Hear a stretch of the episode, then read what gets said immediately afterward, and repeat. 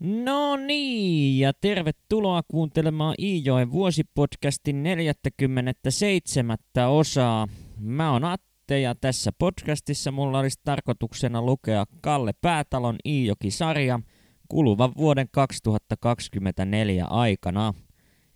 Ja tänään aloitetaankin sitten ihmettelemällä, että millä tavoin sujuu Kallen ensimmäinen Savotta-reissu omin nokkineen. Ja Hiltu Jakkia hänellä ei tosiaan tälläkään työmatkalla ole mukana, joten hän joutuu pärjäämään ilman aikuisten apua, sillä kovin harvoin näistä työhommista tuntuu sellaisia aikuisia löytyvän, jotka haluaisivat tällaisen keskenkasvuisen pojan kanssa erityisemmin kaverata.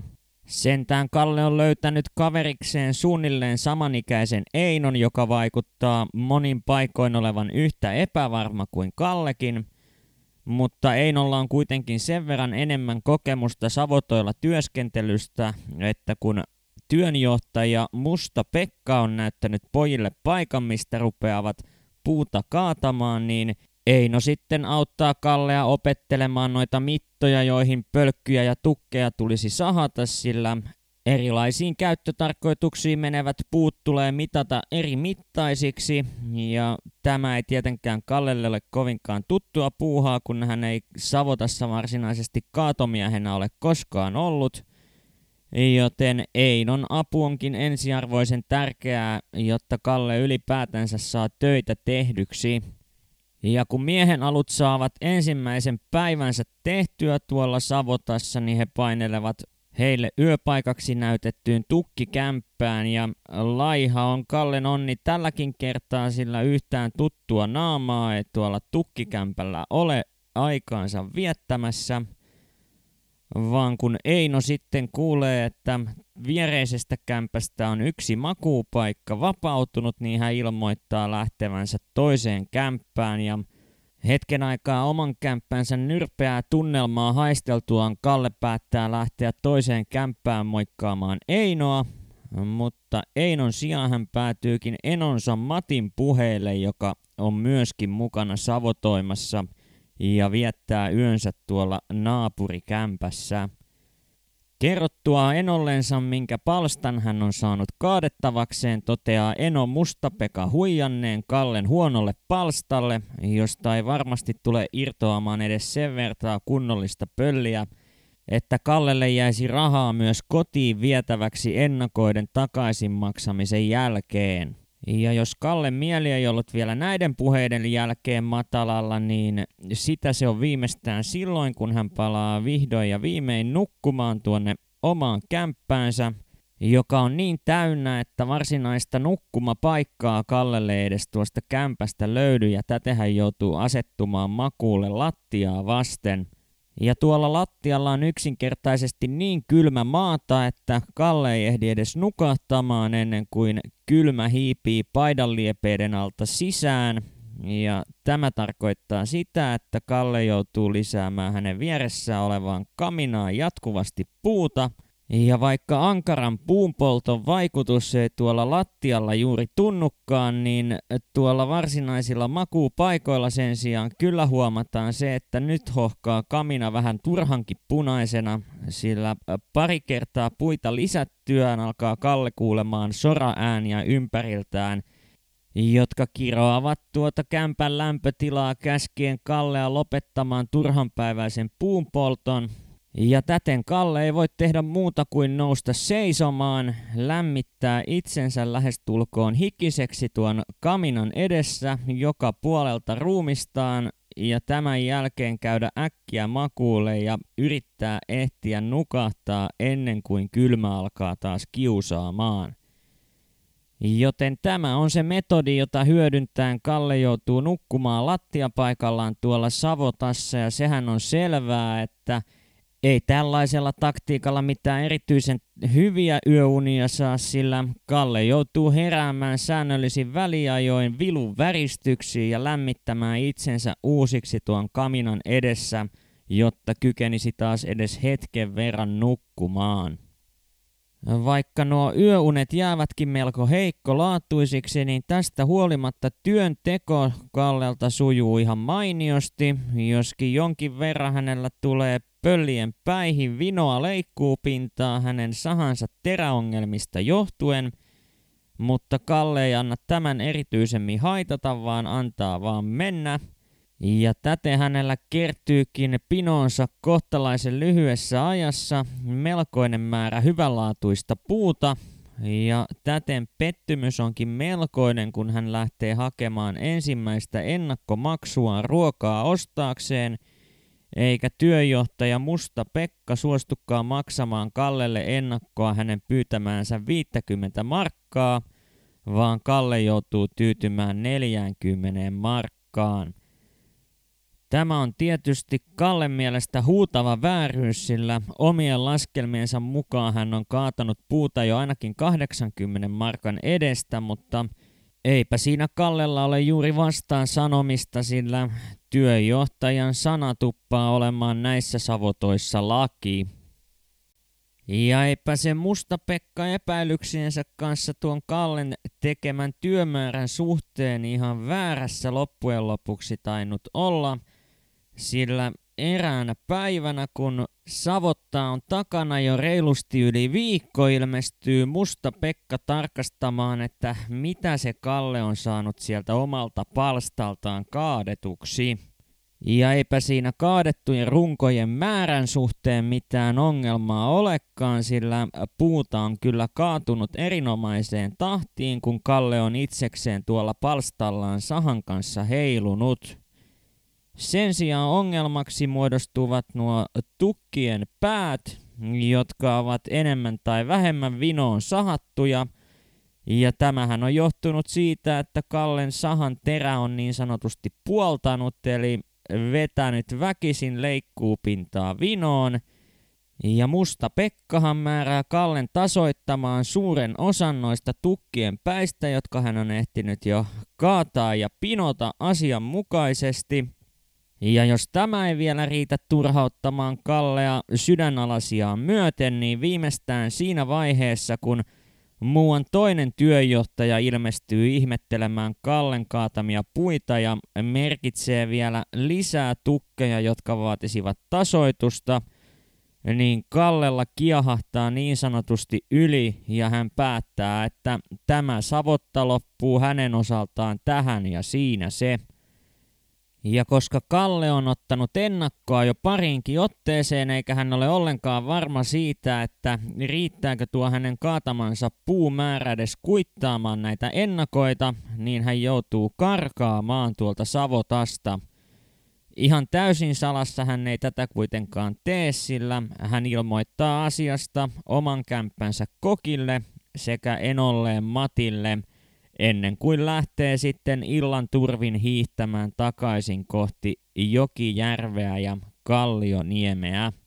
Ja toki tämän tempauksen seurauksena Kallen mielessä pyörivät mahdolliset seuraamukset, joita tällainen karkaaminen voi hänelle aiheuttaa, mutta ehkä vielä vähän tätäkin enemmän häntä mietityttää Herkon reaktio, sillä Herkko vanhana työjohtajana totta kai pitää tällaisia työtä pakenevia luihuja todella alhaisena väkenä.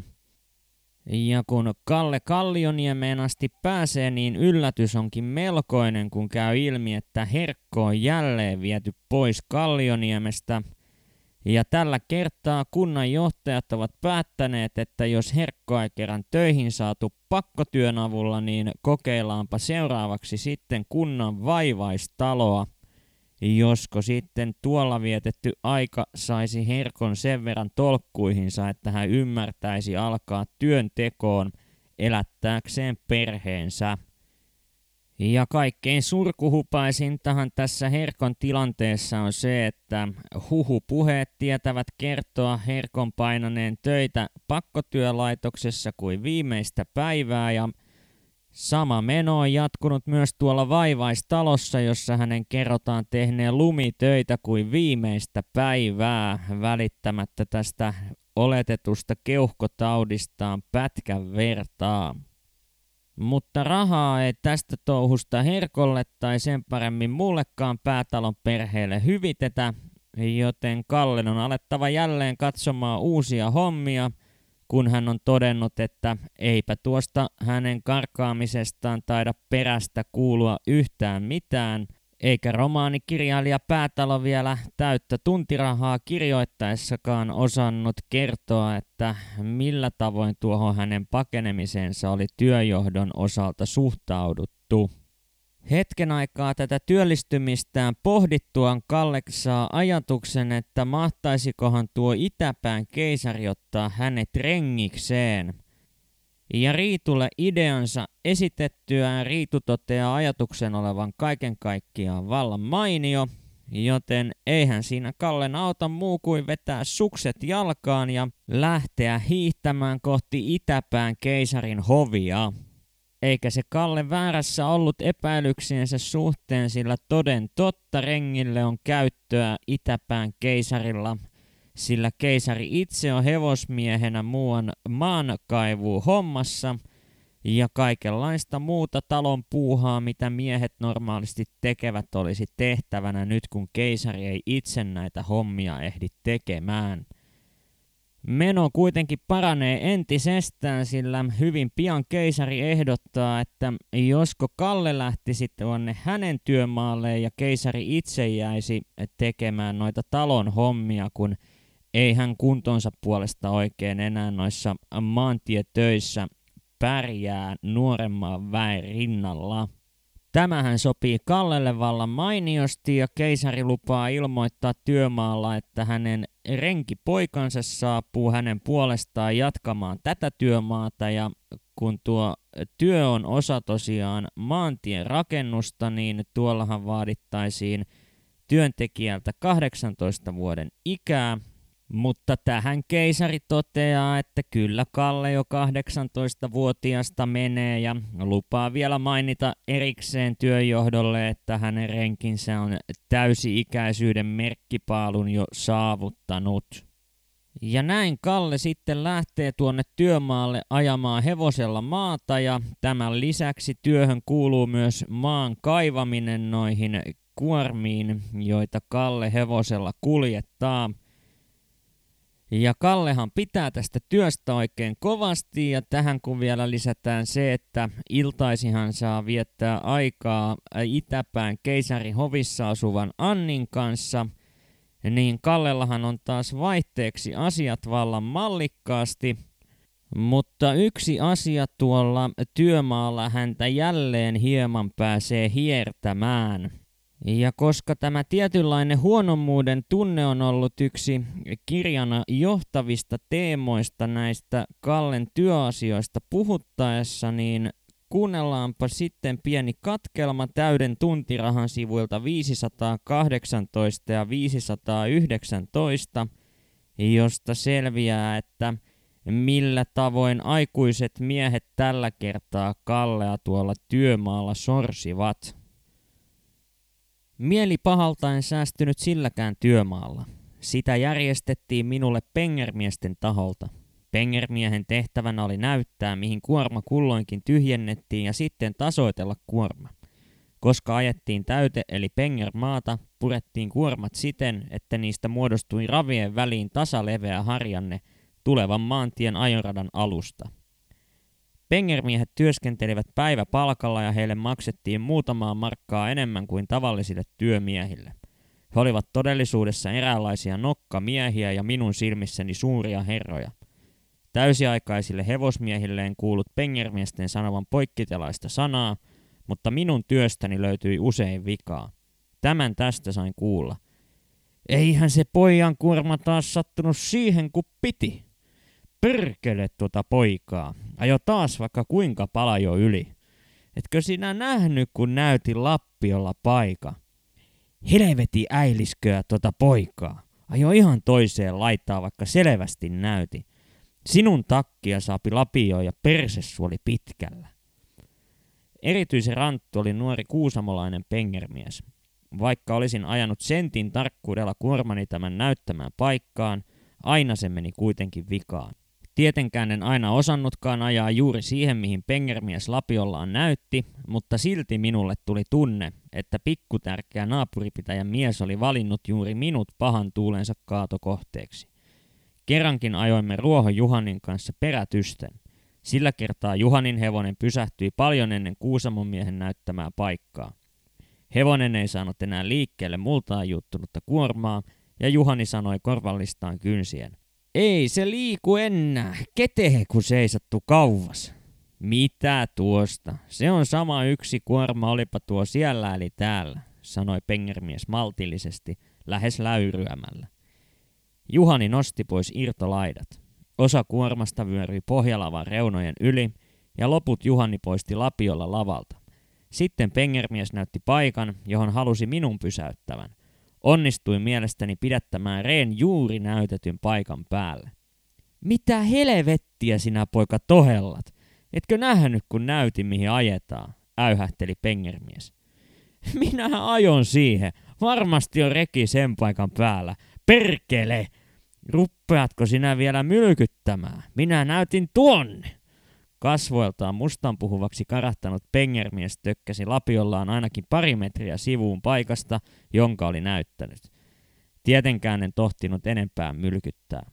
Vielä vähemmän kuin pengermies teki lapiollaan tuiskivia liikkeitä ja lisäsi, keisarihevosen takia joutuu tekemään jatkuvasti ylimääräisiä hommia. Itse keisari semmonen kampurea laittaa alaikäisen tilaisekseen. Hieman mielipahaani helpotti, kun Juhani Montulle palattuamme sanoi. Kyllä se sinun kuorma sattui siihen, kun pengermies näytti. Minähin satun seuraamaan. Etvi vain tärkeili. Sillä on noussut virka päähän. Juhani päästi naurahdukseen ja jatkoi.